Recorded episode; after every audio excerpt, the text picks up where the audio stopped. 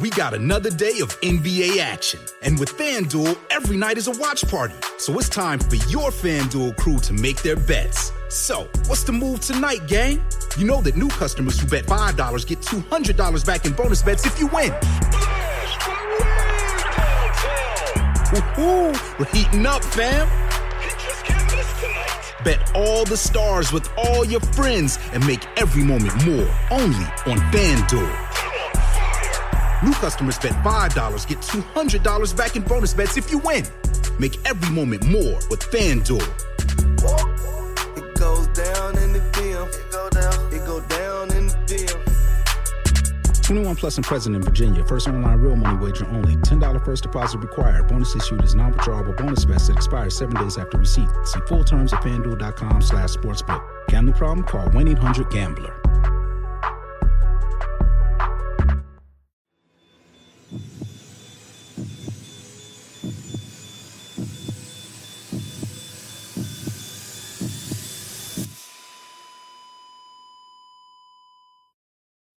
Our episodes deal with serious and often distressing incidents. If you feel at any time you need support, please contact your local crisis centre. For suggested phone numbers for confidential support, please see the show notes for this episode on your app or on our website.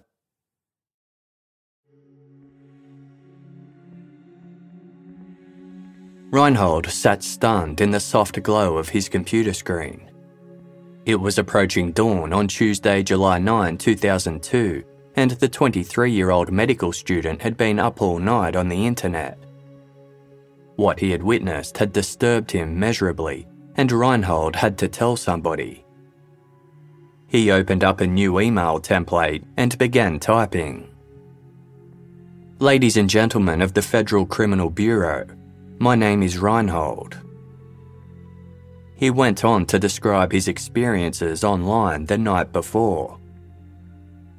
Seeking horrifying thrills, Reinhold had used widely popular search engines to explore the darkest recesses of the internet for content that would shock him. They led him to a forum where a small but active group of users interacted excitedly over their shared interests in taboo and or forbidden fetishes. Reinhold thought that what he was reading was just erotic roleplay based entirely in fantasy. His attention was soon drawn to an advertisement posted by a user named Frankie. Titled, Boys Sought for Butchering, the accompanying text read Hi, I'm Frankie from Germany. I'm looking for young men between 18 and 30 to butcher.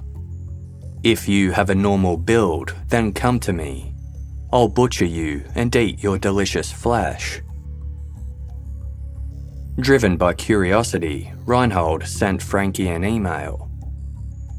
In it, he mentioned his age and that he lived in the Austrian town of Innsbruck. How many boys have you butchered and eaten? Reinhold typed before clicking send. He received a prompt response.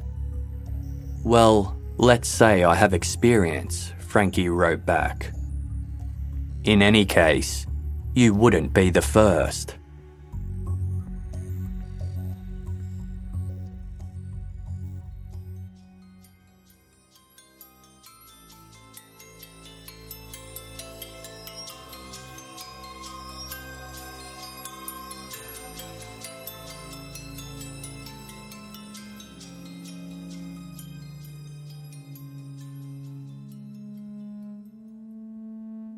Reinhold continued reading the email from Frankie. In reference to Reinhold's age of 23, Frankie had written, That's an optimal butchering age. The body has just matured and is still very tender. He requested that Reinhold tell him more about himself, specifically his height and weight, before signing off his email with, Your Master Butcher, Frankie. Reinhold was shocked. The lines, I have experience and you wouldn't be the first, implied Frankie wasn't just pretending.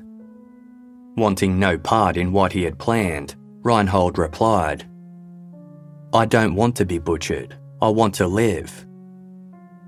He then asked Frankie what compels someone to kill and eat other people. The question is as old as humanity itself, Frankie answered. For myself, I'm not interested in killing someone in cold blood because then I would be simply grabbing somebody and eating him, and I would be just a common killer. I'm looking for people who have a desire to die for whatever reason. Some of them dream of being butchered, others simply want to end their lives because they have no future prospects. I then prepare for them a death such as they desire for themselves. My wish since childhood has been to have someone entirely to myself and then to absorb him into me by eating him. Reinhold's response was swift and blunt. You are not doing these people any favour by killing them. You look exclusively for young men and exploit someone's life crisis. Everyone sometimes reaches a point where he can't cope with life. Sometimes they have no friends and no family and no one they can talk with. No, what you do is not admirable, but pathologically perverted. People who come to you and whose fate you seal would have done better to go to a psychologist. And you too should go to a psychologist. For even if you won't admit it to yourself, you are a cold blooded murderer. By the time their correspondence had ended, the sun was beginning to rise. Reinhold had spent a sleepless night glued to his computer, emailing back and forth with Frankie. Concerned by what he had uncovered, he reached out to Germany's Federal Criminal Bureau via email. After detailing his interactions with Frankie, Reinhold ended his email by stating, I don't know how to handle it. At 5:49 a.m., Reinhold clicked send. It took 19 days before anyone at the bureau addressed Reinhold's email. A chief criminal commissioner eventually looked into the matter by going undercover online and contacting Frankie directly. Feigning interest in the topic of cannibalism, they emailed Frankie to obtain information that might lead to his real world identity. The message read I stumbled on your post where you're looking for boys to butcher. I find it fascinating. Please write to me about how you imagine it. Frankie sent a long and detailed reply later that night that began Now, as I see it, you will come to me, live with me for a week, and during that time, I'll really get to know you.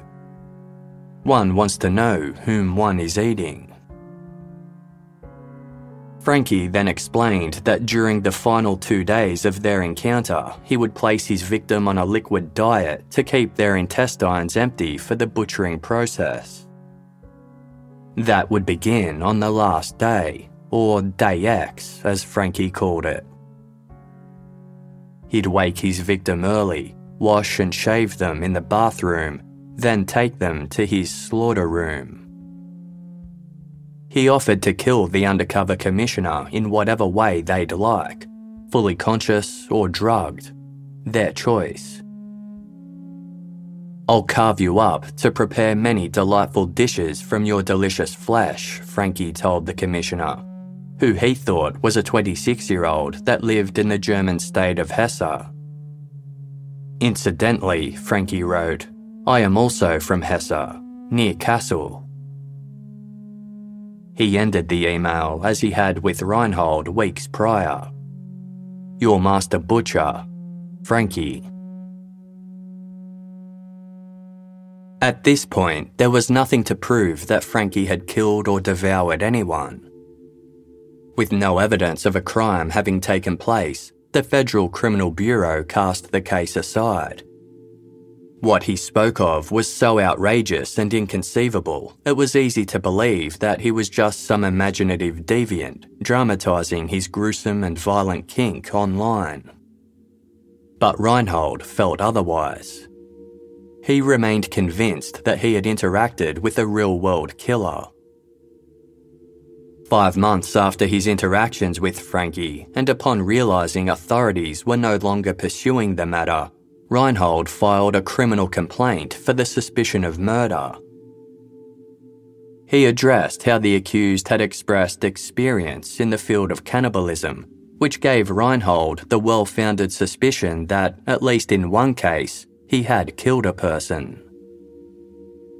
It took another 44 days before any further action was taken. By now, the Bureau had obtained Frankie's internet provider address. This allowed them to locate the computer where he sent his emails, as well as the device's internet service customer information. The computer was pinpointed to a residential address in the medieval town of Rotenburg in Hesse specifically in the hamlet of Wusterfeld. The internet service it used was contracted to a Mr. Armin Meiwes. The suspicion of murder complaint filed by Reinhold was delegated to the District Court of Rotenburg. Even though Reinhold's accusations were based solely on text on the internet, the court ruled that Frankie's online confessions constituted suspicion of presentation of violence. This was enough for them to issue a search warrant for the Wusterfeld address where Frankie had sent his emails. The three story, 36 room Tudor style Wusterfeld home was an impressive residence, but it had seen better days. Built in the Middle Ages around 900 AD, the manor sat on a 3,000 square metre plot of land of mostly meadows, with an outbuilding that was previously used as a stable. Its half timbered facade looked slightly askew, as the doors, windows, and dormers were positioned without any sense of symmetry. The property was owned by the Meiwes family, who had purchased the decrepit manor with the intention of renovating it into a functioning boarding house. Having failed that, the manor had been permanently stuck in an unfinished, worsening state. Of the five family members who had settled in the home, only one remained. The front iron gate was open when the police arrived at the Wusterfeld Manor on the morning of Tuesday, December 10, 2002. They made their way up the gravel drive and, upon reaching the house, banged the bronze lion's head knocker on the front door. A tall, lean man with thinning dark blonde hair and pale eyes soon appeared. It was the sole homeowner occupier, 41 year old Armin Meiwes. He was in the process of getting ready for work and was surprised to see the officers, who handed him their search warrant. The inside of the house was dark and musky. Dust covered almost every surface, wallpaper was peeling, the carpets were stained, cobwebs hung from the walls, and dead rodents were spotted in the corners. Most rooms were filled to the ceiling with furniture, appliances, clothing, and or computing equipment. Some were so crammed with junk that the officers couldn't even get into them. The bathrooms were equally filthy. Only a few rooms appeared lived in and semi maintained, including a kitchen, dining room, and two computer workrooms that contained a plethora of tech equipment, including a large collection of videotapes and computer disks. On the top floor of the building was a traditional smoke room once used to store and cure meat and fish. Little remained from when the room was used in this manner, aside from an old oil stove and a thick layer of soot that covered the walls. The metal frame of a single bed had since been brought in and was rusting in one corner of the room. Against the back wall was a large wooden cross in the shape of an axe, and in the centre was a long table adorned with three knives, a meat cleaver, and an axe. A butcher's apron also lay nearby. Patches of a dark red substance stained the concrete floor. In a kitchen downstairs was a freezer that at first glance held nothing more than a few frozen pizzas. Upon closer inspection, an officer noticed the freezer had a false bottom. When she lifted it up, she uncovered large amounts of meat stored in several bags, some of it minced and some cut into steaks. The police officer held the bags up to Armin Meiwes and asked him what they were. Wild pig meat, he answered. She looked at him incredulously. She did a lot of cooking, and the meat looked like nothing she had ever seen before. The bags were labelled with the word Kator.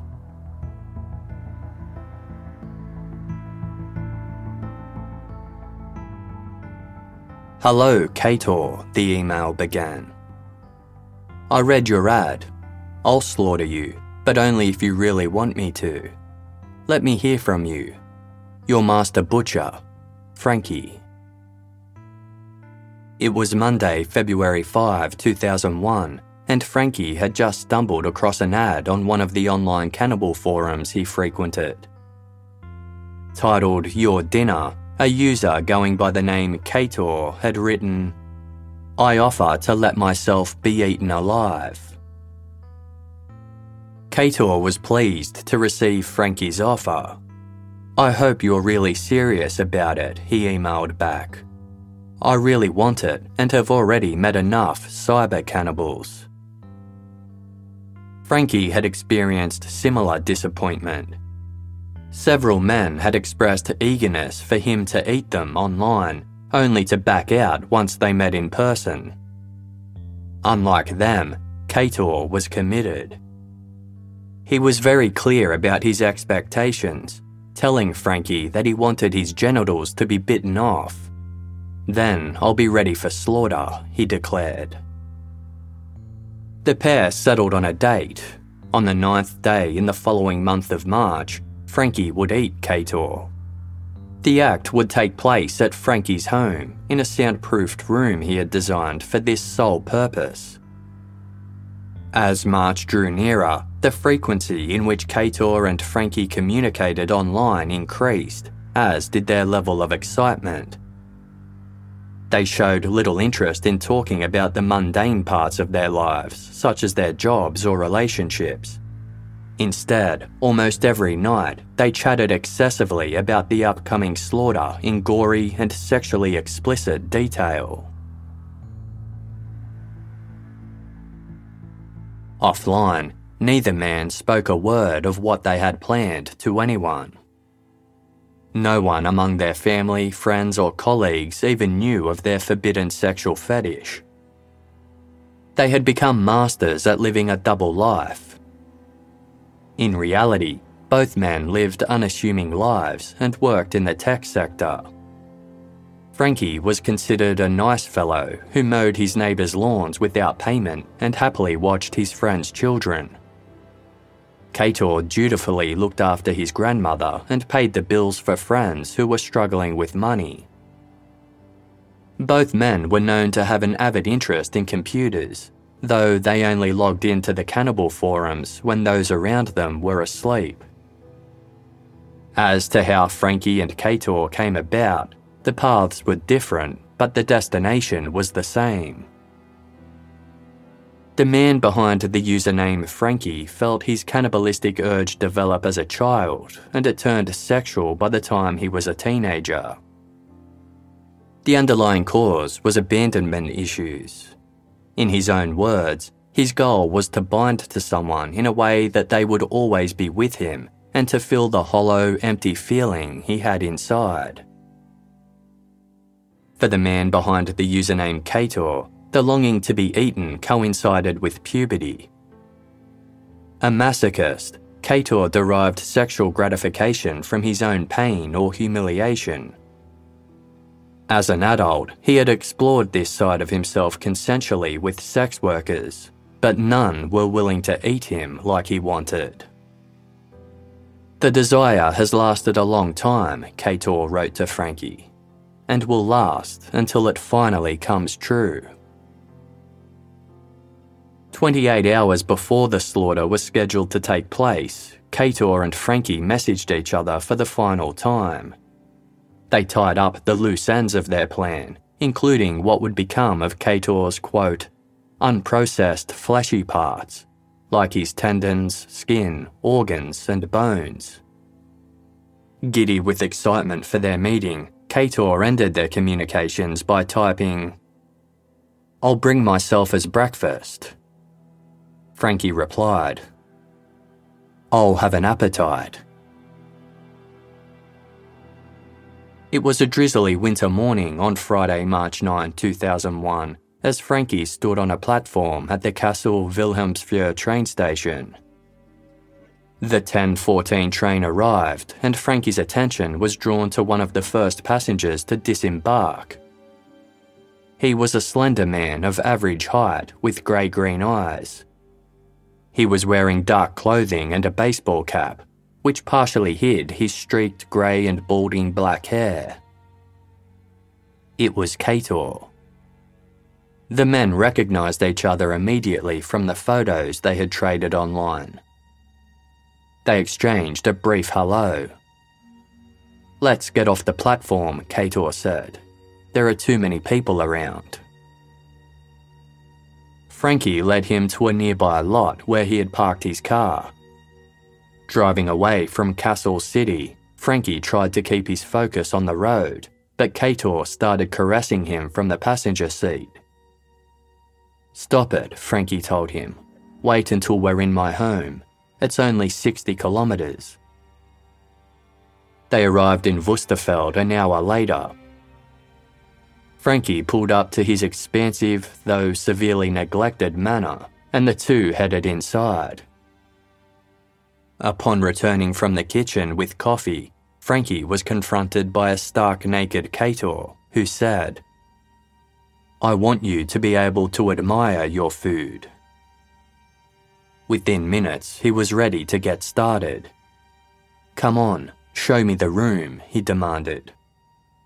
Frankie then led him upstairs to his slaughter room. Inside, Kator remained in a heightened state of arousal. He ordered Frankie to tear the flesh off his body with his teeth, but Frankie was reluctant. This was not how he envisioned their encounter. Firstly, he hated violence. Secondly, he expected it to be a week long affair allowing time for the men to get to know each other before any blood was spilled. The slaughter process wasn't supposed to be frenzied, it was meant to be slow and methodical.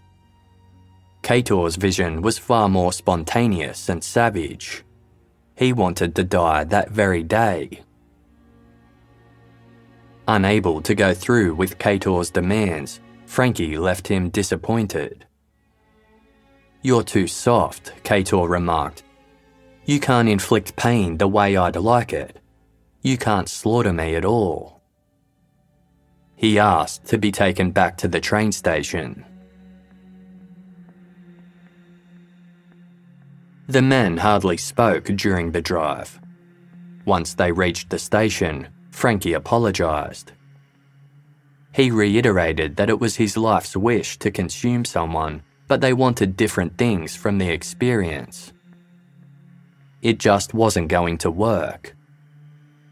Kator purchased a train ticket intent on going home.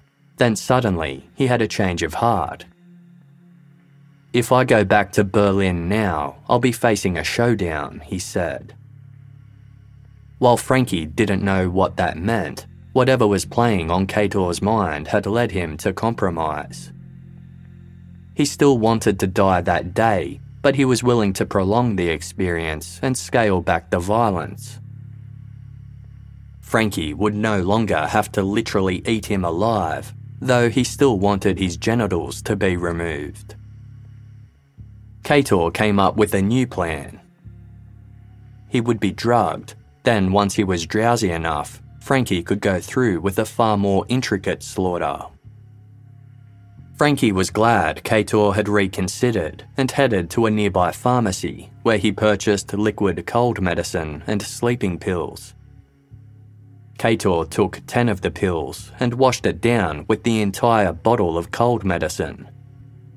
The potent combination took effect on the drive back to Wusterfeld. The two men returned to the slaughter room.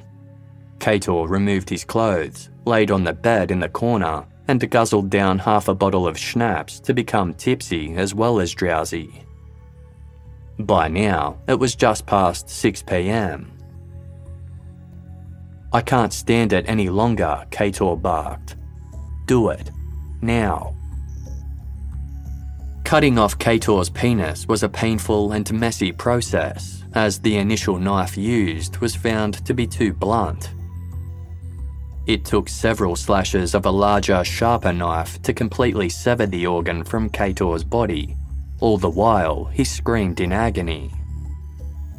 Though once it had been removed, Kator was astonished and thrilled, and within minutes he reported feeling no pain at all. He sought to eat the organ, but the raw flesh was too tough to bite into. After patching up Kator's wound, Frankie headed down to the kitchen, where he proceeded to blanch and broil the organ in two halves. He seasoned the halves and served them on a plate with fresh tomatoes. By the time he returned to the slaughter room, the mattress beneath Kator was soaked in blood. Kator attempted to eat the cooked flesh, but it was rock hard. Not even a fork could penetrate it. Deeming it inedible, Frankie threw the pieces into a bucket as waste. Kator laid back on the bed, disappointed. All he wanted to do now was sleep. Frankie stroked his face to soothe him. Before Kator drifted off, the pair finally revealed to each other their real names. Up until this point, they had only known and referred to each other by their online usernames from the cannibal forums. I'm Armin, Frankie said. Decades before police came knocking on his door, an eight year old Armin Meiwes wandered his family's Wusterfeld manor feeling incredibly lonely. His mother, Waltraud Meiwes, had moved Armin and his two older half brothers to the expansive property shortly after Armin's father had abandoned them to pursue a relationship with his girlfriend. Armin had loved his father, but when he ran desperately after his father's car, howling for him not to leave, his father didn't even glance at the rearview mirror. Armin despised him after that. Armin's brothers didn't stick around long either. They moved out, leaving Armin alone with his mother. To Waltraud Meiwes, men were not independent individuals with their own interests and needs. They were malleable things that she could shape and control. Once his father and brothers were gone, Armin was the only man left in Waltraud's life, and she began to shape him accordingly. Waltraud didn't do any housework, so the extensive upkeep of the manor fell to Armin. Referring to him as her little servant, Waltraud ordered Armin around the home, expecting him to cook and clean when he wasn't at school. When he was, Armin was teased for his relationship with his domineering mother. Other students called him a mother's boy and made fun of the traditional lederhosen he wore at her insistence. In the aftermath of her failed marriage, Waltraud withdrew from society, fearing further rejection. This fear led her to foster a sheltered and oppressive life for Armin, at times sabotaging his relationships with others so he'd only have her. She had him live in the room across from her own and would summon him by banging the end of her walking stick on the hard floor. Despite going to great lengths to keep Armin in her life, Waltraud was very rarely affectionate towards him. She treated Armin downright coolly with the amount of times she hugged him each year countable on a single hand. Waltraud also feigned illness as a means to control. One day, a 15 year old Armin was helping his mother get downstairs after she had complained of leg pain. He thought to himself, one good shove and it's finally over. Instead of unleashing his rage, Armin internalized it. He hated his own cowardice and how his devotion and eagerness to please overrode his ability to express his true feelings. The problem was, even though his mother was a burden, she was the last meaningful person in his life. Armin feared losing her, and he suspected she felt the same about him. Still, she couldn't fill the place of the male role model that Armin desperately sought. From a young age, Armin relied on his imagination to escape his reality. He would lose himself in books, with the dark fairy tales written by German brothers Jacob and Wilhelm Grimm becoming treasured fantasy worlds he could revisit over and over. Some days, Armin would trek the mountainous countryside at the rear of his home with a Brothers Grimm book in hand, looking for somewhere to read in private. On one such occasion, a 10 year old Armin sat beneath a tree and opened his book to his favourite fairy tale, Hansel and Gretel. One of the most popular stories in the Brothers Grimm collection, the narrative follows two children lost in a forest. Eventually, they stumble across a house made of gingerbread with an old woman inside who promises to help them. She is actually an evil witch who captures Hansel and Gretel. Armin would have a physical reaction whenever he read this story. His heart rate would increase, with each page turn bringing him closer to the part that truly delighted him. The old woman had only pretended to be so kind. She was in reality a wicked witch, Armin would read with excitement. When a child fell into her power, she killed it, cooked it, and ate it, and that was a feast day with her. Early in the morning, before the children were awake, she was already up, and when she saw both of them sleeping and looking so pretty, with their plump and rosy cheeks, she muttered to herself, That will be a dainty mouthful. Armin considered how lovely it would be to eat another person. In doing so, they would assimilate into him, and he would never again feel the hollow sting of loneliness. As these thoughts fermented in the privacy of Armin's mind, he sought the opinion of the only person he could trust, an imaginary brother he had formed in response to the overwhelming isolation he experienced. Armin had given his imaginary brother the name Frankie. Decades later, Rotenburg police left Armin's house after executing a search warrant. They didn't leave empty handed. They had confiscated his computer equipment, among other things, and a book of his titled Flesh and Blood. Most significant was the three bags of meat they had taken from his freezer. Once the police were gone, Armin Meiwes paced nervously, wanting someone to talk to. He couldn't speak with his mother, as she had died several years prior from a heart attack. Armin had lived alone in the house since. He picked up the phone and called one of his half brothers, his sister in law picked up and immediately sensed something was wrong. Armin admitted that he was in trouble with the police. Do you have a corpse lying in the cellar or something? His sister in law jokingly asked. He replied, No, in the freezer chest. She laughed, assuming he was joking. Armin then called the office where he worked as a computer technician. He told his boss that he needed to leave and that he might never come back. At 3:30 that afternoon, a call was placed to the Rotenburg police. The caller was Armin Meiwes's attorney. He said that Armin was with him and was ready to make a full confession. Throughout his life, Armin Meiwes sought gratification for his cannibalistic desires where he could. As a child, he'd watch his neighbours slaughter hogs for meat to sell. In his teens, he shadowed his friend to the butcher shop where he worked to observe him dismembering animal carcasses.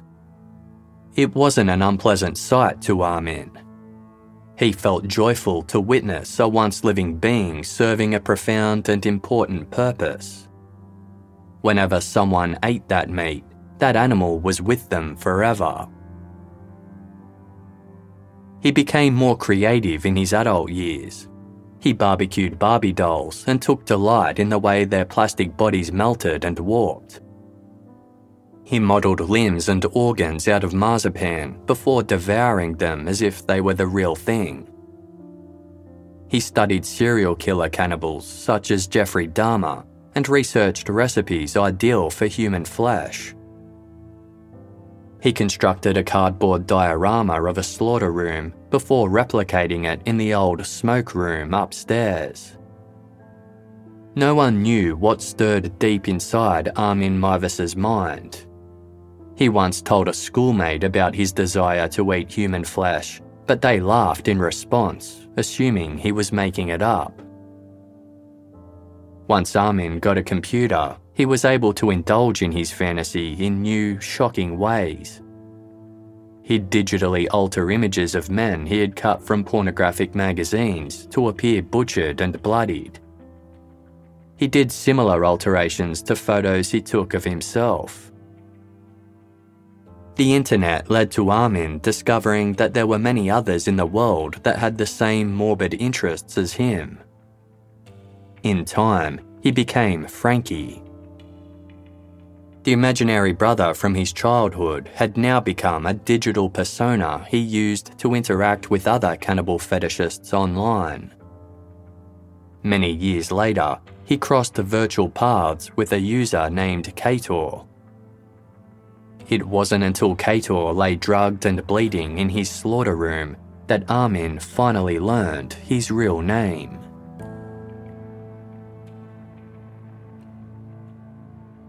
If you own a vehicle with less than 200,000 miles and have an auto warranty about to expire or no warranty coverage at all, listen up. CarShield has a low-cost month-to-month vehicle protection plan that covers more parts than ever. Visit carshield.com/audio to find out how you could pay almost nothing for covered auto repairs. Drivers who activate this vehicle protection today will also receive free roadside assistance, free towing, and car rental options at no additional cost. Get your free quote today at carshield.com/audio. That's carshield.com/audio.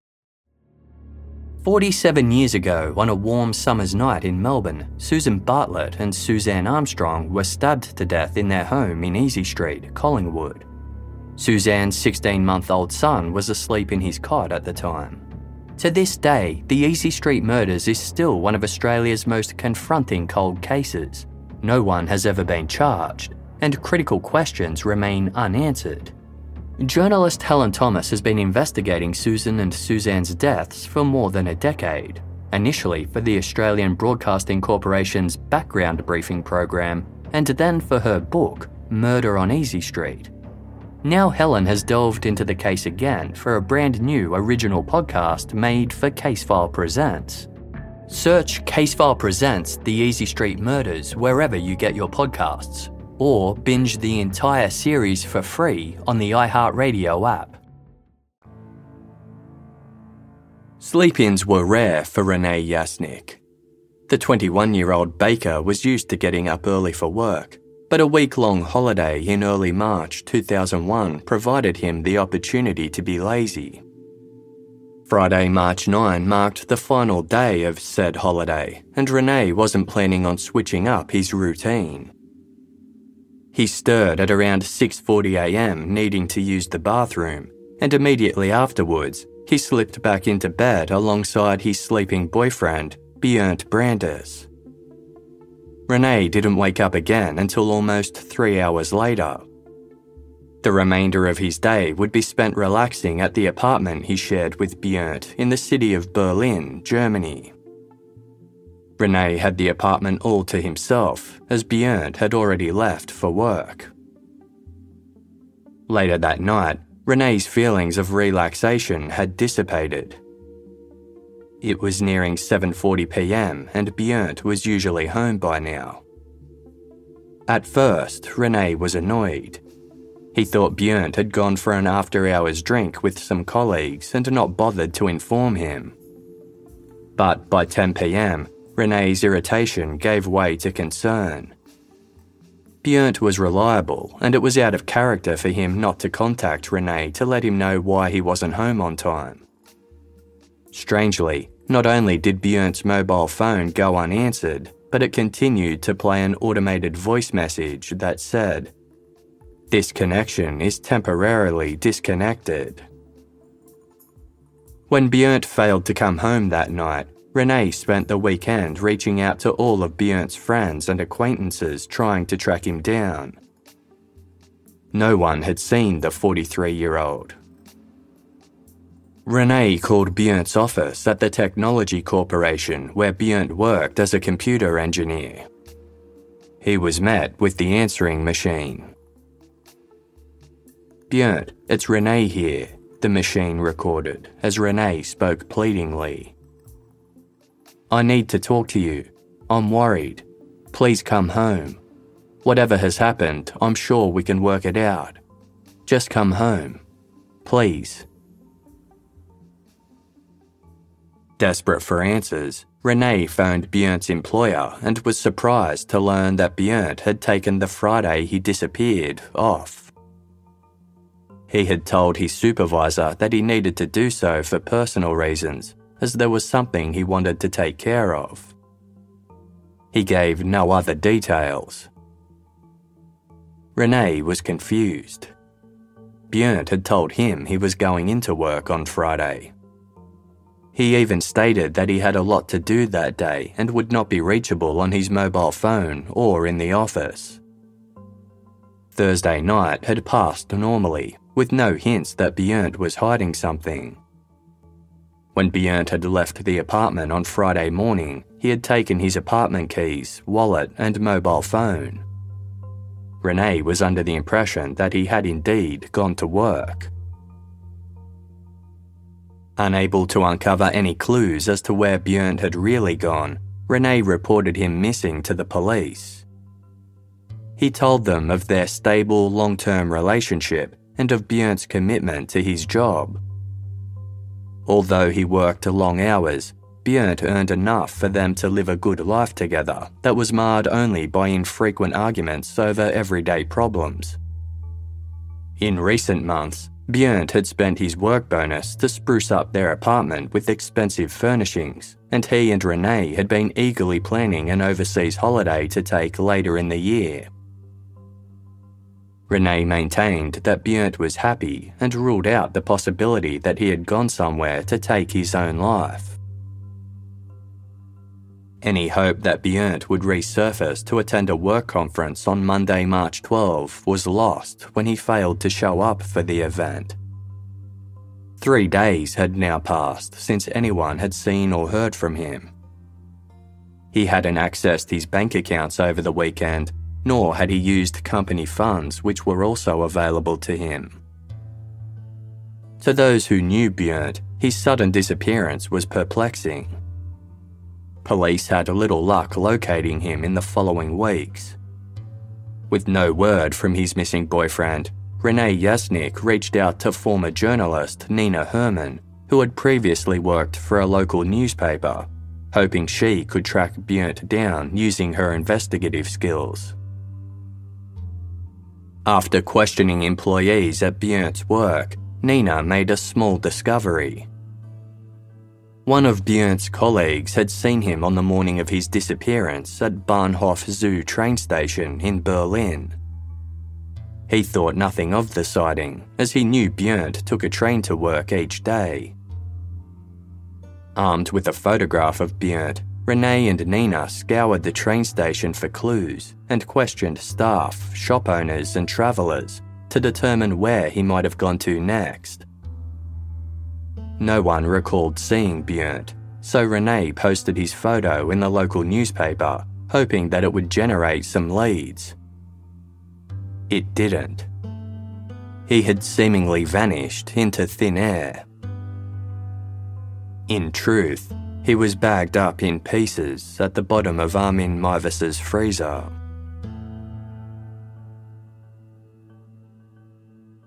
Armin Meiwes maintained that he didn't know Bernd Brandes was in a relationship when they met. In his confession, Armin said he knew very little about Bernd's personal life. Although Bernd, as Kator, mentioned having a friend, Armin didn't know that this person was a romantic partner with whom Bernd had lived with. In hindsight, it offered an explanation for a remark Bernd had made to Armin when they returned to Kassel Wilhelmshöhe train station following their failed first attempt at the slaughter. Describing his recollections from the station to author Günter Stampf for his book Interview with a Cannibal, Armin explained that Bernd was intending to go home until he said, If I go back to Berlin now, I'll be facing a showdown. Armin queried the cryptic remark, but Bernd didn't elaborate. Could he have been agonising over having to explain his abrupt disappearance to his boyfriend, Renee? It could have led to the unravelling of his double life, simultaneously ruining both. Author Günter Stampf noted that Bernd faced a literal life or death impasse. Quote, between returning home and slaughter, between reason and madness. Bernd chose death, slaughter, and madness. The reasoning behind Bernd's decision, including why he sought to be eaten, died with him. He didn't pen a suicide note or record a goodbye message. Comments and behaviour in the lead up to his fateful Day X were otherwise normal. Right before he left to meet with Armin Meiwes, Bernd did a clean sweep of his personal computer, eradicating all trace of their communications. It was obvious that he didn't want anyone in his life to know about Kator. Medical professionals retroactively examined Bernd's life to uncover what might have led him on his path of self destruction. At age five, Bernd's mother ended her own life. Bernd was forbidden to talk about her death to his father, and as an only child, he had no one else to turn to. Their relationship soured from then onwards. Bernd's father was a cold, tyrannical man who was never impressed by Bernd, despite his successes in life. By the time Bernd was an adult, the pair were practically estranged. Then, Björn was cut off from his father's life entirely when he revealed he was in a relationship with a man. Doctors speculated that Bernd's masochism stemmed from feelings brought on by his father, either the hatred Bernd had for him or the hatred Bernd had of himself as a result of his father's disapproval. Bernd's father was reluctant to speak about his son after learning what he had done. In a brief conversation with a physician, he said that Björn's childhood and youth development were uneventful. Bernd had a string of failed relationships, both with men and women, which linked to the overarching theme of rejection. Yet, there was nothing to prove that any of this was the catalyst for his actions. If he had any depressive moods or other mental disorders, Bernd hid them well. March 9 was not a significant date in his life, and the word Kator wasn't found to be relevant either. The only person who could offer any true insight into Bernd's cannibalistic desires was the person who carried them out. Armin Meiwes said being consumed was Bernd's ultimate ecstasy, his life goal.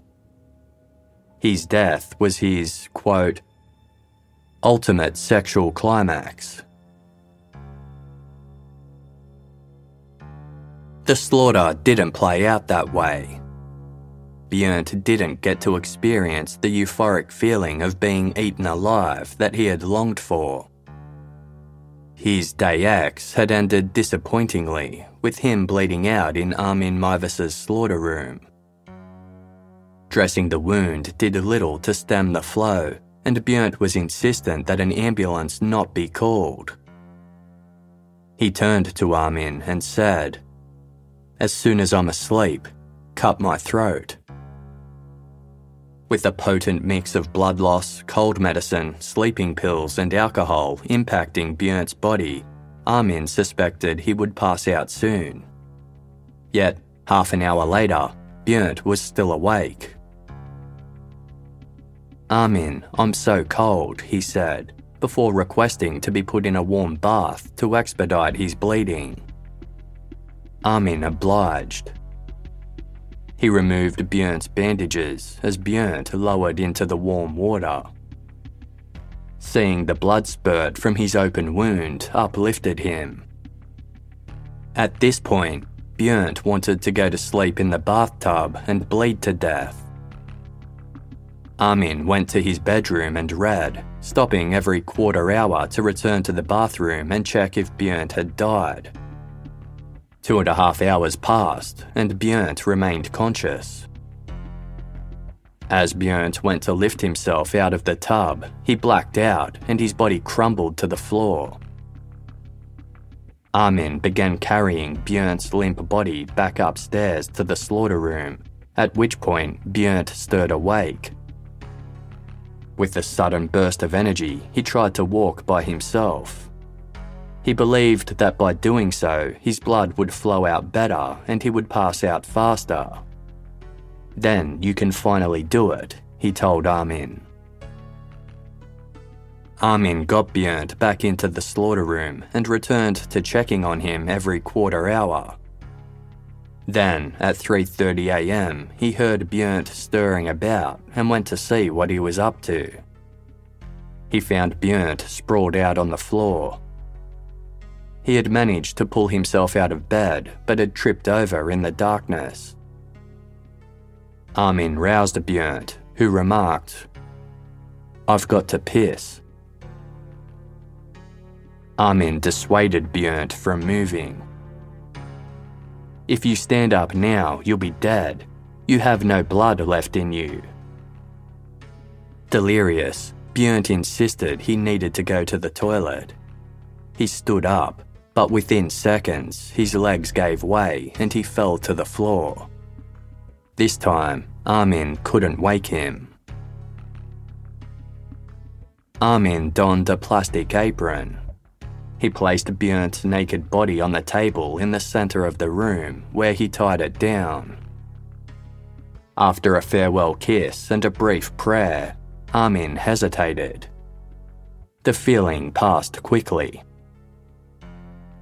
He tilted Bernd's head slightly, then inserted a knife into his neck.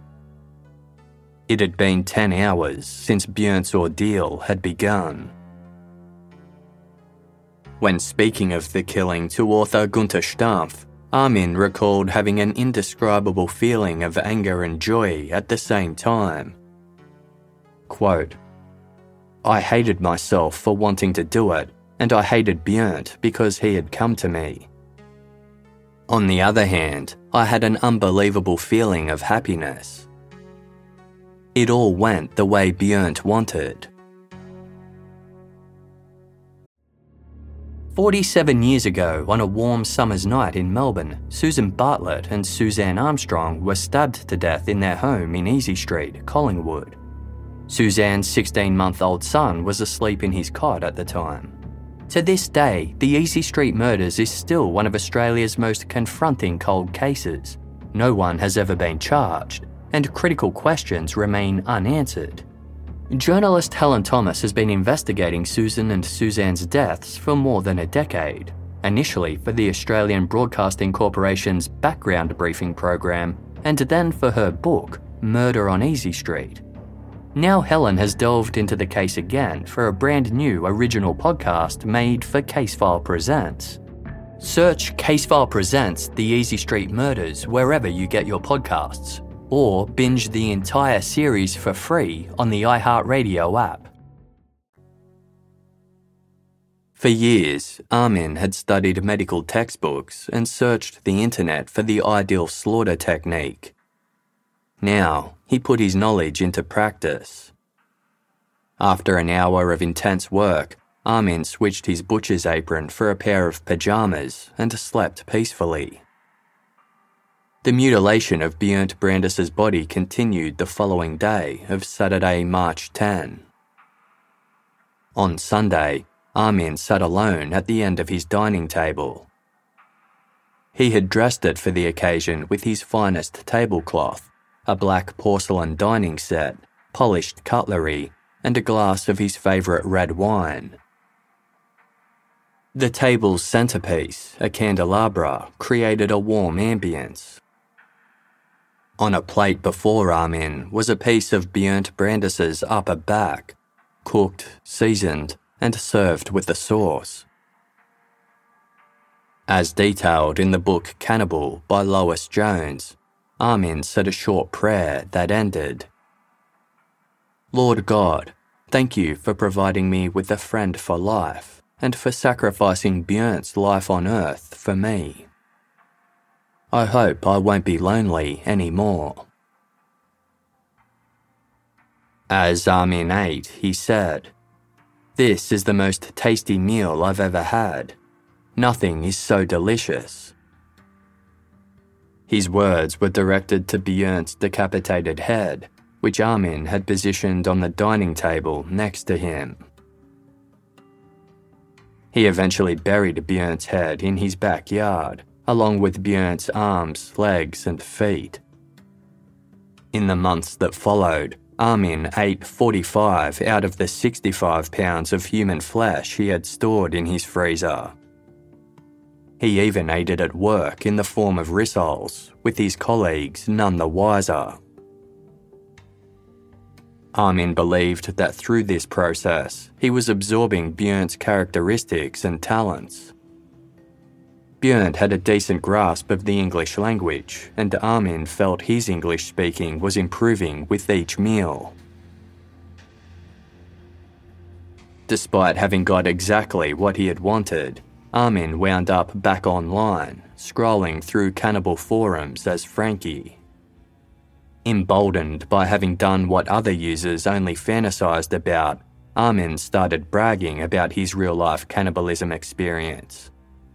He also posted gory pictures he had taken when he butchered Bernd's remains. Yet, his taste for human flesh had not been satisfied. 18 months after Bernd Brandes's slaughter, Armin received an email. Someone had responded to his ad titled, Boys Sought for Butchering. It was a 23 year old man from the Austrian town of Innsbruck named Reinhold. From there, Armin Meiwes's double life completely unravelled, leaving those who knew him as a seemingly harmless, friendly, and helpful man utterly shocked. Following Armin's confession, police returned to his Wüstefeld manor to undertake a more thorough search. Bernd's head and limbs were uncovered in the backyard, just as Armin had forewarned. Inside the house, officers discovered a collection of VHS tapes concealed in a bookshelf. What they contained caused many of those who watched them to seek psychological counselling. At just over eight hours long, Armin had videotaped everything that had occurred in the slaughter room between him and Bernd Brandes. This included the severing of Bernd's penis, his eventual death, and the butchering of his remains. A meticulous record keeper, Armin had also kept copies of all the interactions he had online with Bernd Brandes. There were pages upon pages of email and chat correspondence between the pair, in which they discussed the upcoming slaughter in gory and gratuitous detail. As the act of cannibalism was not a crime in Germany, lengthy deliberations were held to determine what exact charges Armin Meiwes would face. Armin's attorney felt he should have been charged with killing on request, as Armin had acted only to fulfill Bernd's wish to die. The prosecution disagreed.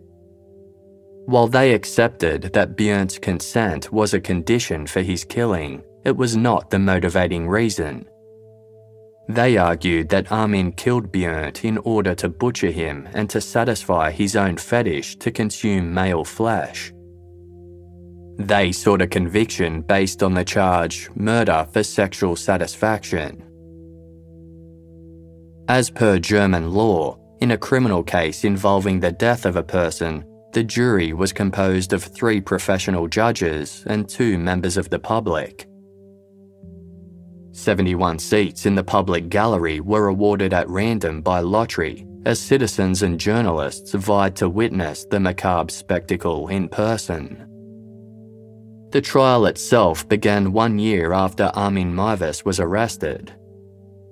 A number of self confessed cannibals gathered outside in support of Armin, with one telling a reporter There are lots of us out there we admire Armin because he had the guts to see this thing through. Armin appeared calm and collected in a suit and tie.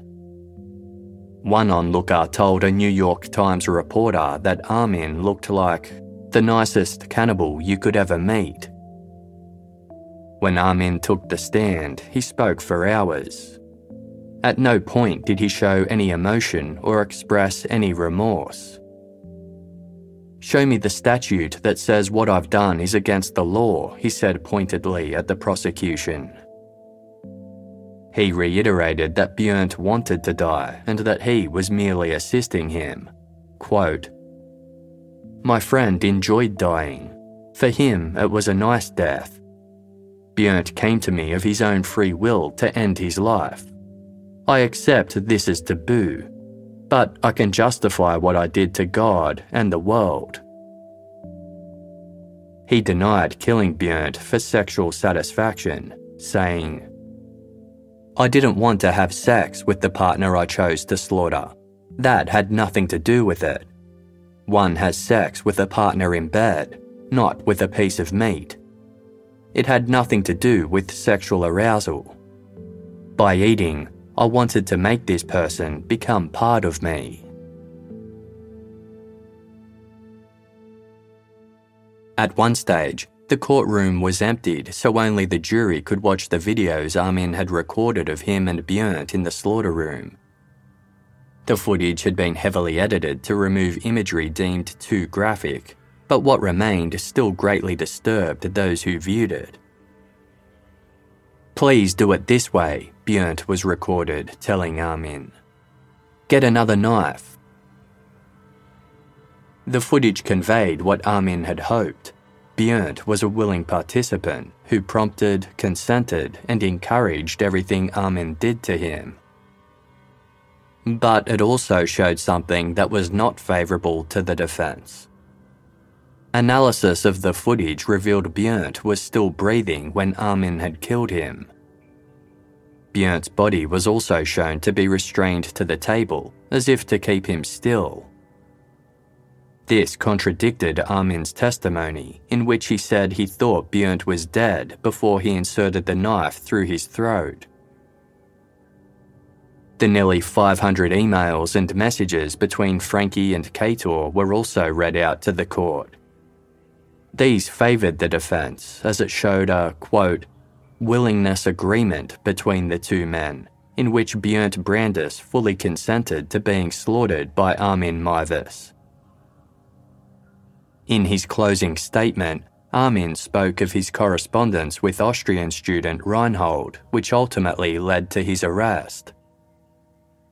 If I hadn't been so stupid as to keep looking on the internet, Armin said, I would have taken my secret to the grave. Armin Meiwes appeared at ease when it came time to hear the court's verdict. The proceeding judge acknowledged that after viewing the slaughter video, it was clear that Armin took no pleasure in the actual killing of Bernd Brandes. He went on to say, Both Meiwes and Brandes were looking for the ultimate kick. This was an act between two extremely disturbed people who both wanted something from each other. The courtroom fell silent when the verdict was read. The judge explained that while Armin had committed a behaviour which is condemned in our society, there was an express request by Bernd Brandes to be killed. As such, the court found that what Armin had done was killing a person without being a murderer. Armin Meiwes was convicted of manslaughter and sentenced to eight and a half years imprisonment. With good behaviour, he was up for release in under four and a half years. Despite receiving a somewhat favourable outcome, Armin Meiwes appealed the verdict, insisting his actions fell under killing on request. He wasn't the only one to appeal. The state attorney was horrified by the light sentence and believed he should have been found guilty of murder. Fifteen months later, the initial trial's outcome was reversed. Armin Meiwes was to be retried for murder. At the conclusion of Armin Meiwes's retrial in May 2006, it was determined that the killing of Bernd Brandes did in fact fulfill all the requirements for murder. The court decided that Armin had motivating reasons that were in his self interest to kill Bernd, namely sexual gratification. Therefore, it was not a one sided mercy killing. The state prosecutor said, You wanted to record a film in your head, a hit film, a film you could play again and again so you could satisfy yourself sexually. Armin rebuked the decision, saying, It was not a sex thing. Every bite I took of him brought me closer to my brother. I wanted to eat him, I didn't want to kill him. In his final courtroom speech, Armin stated, I believe everyone should be able to decide what he wants to do with his own body. Armin Meiwes was found guilty of murder and sentenced to life imprisonment.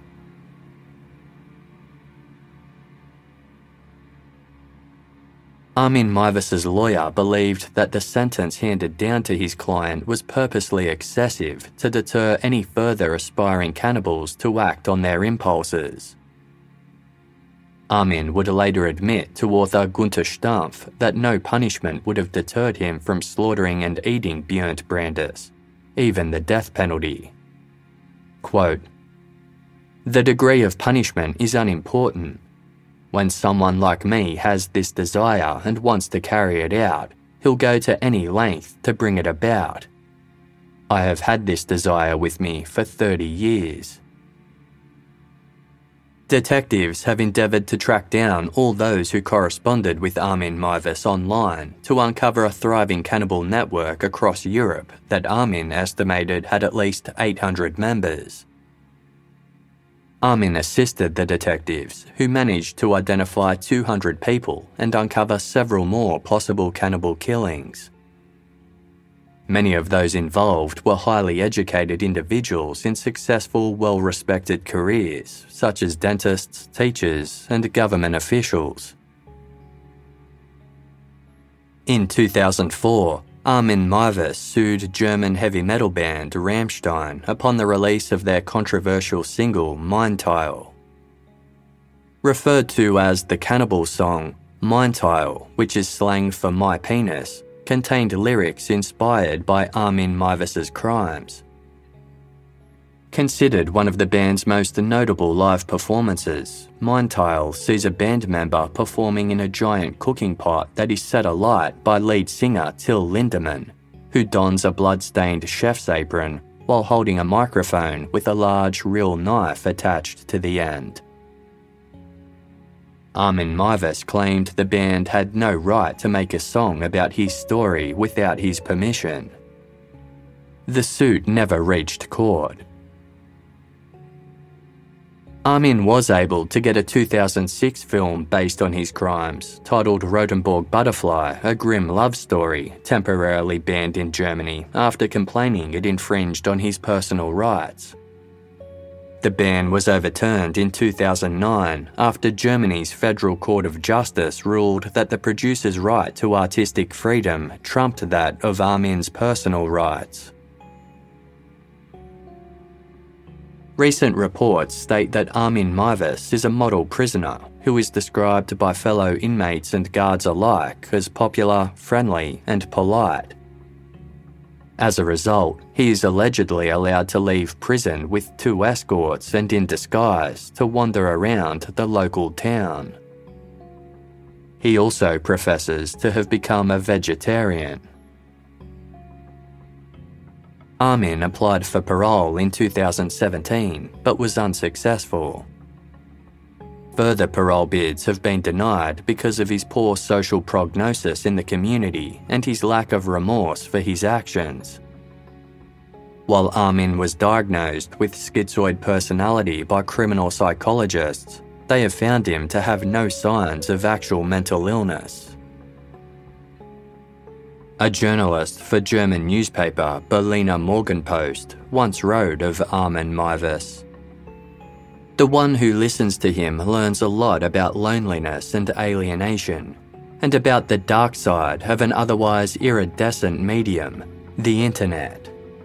It is opening up so many opportunities, but at the same time, it is providing invisible accomplices in countless dark chambers.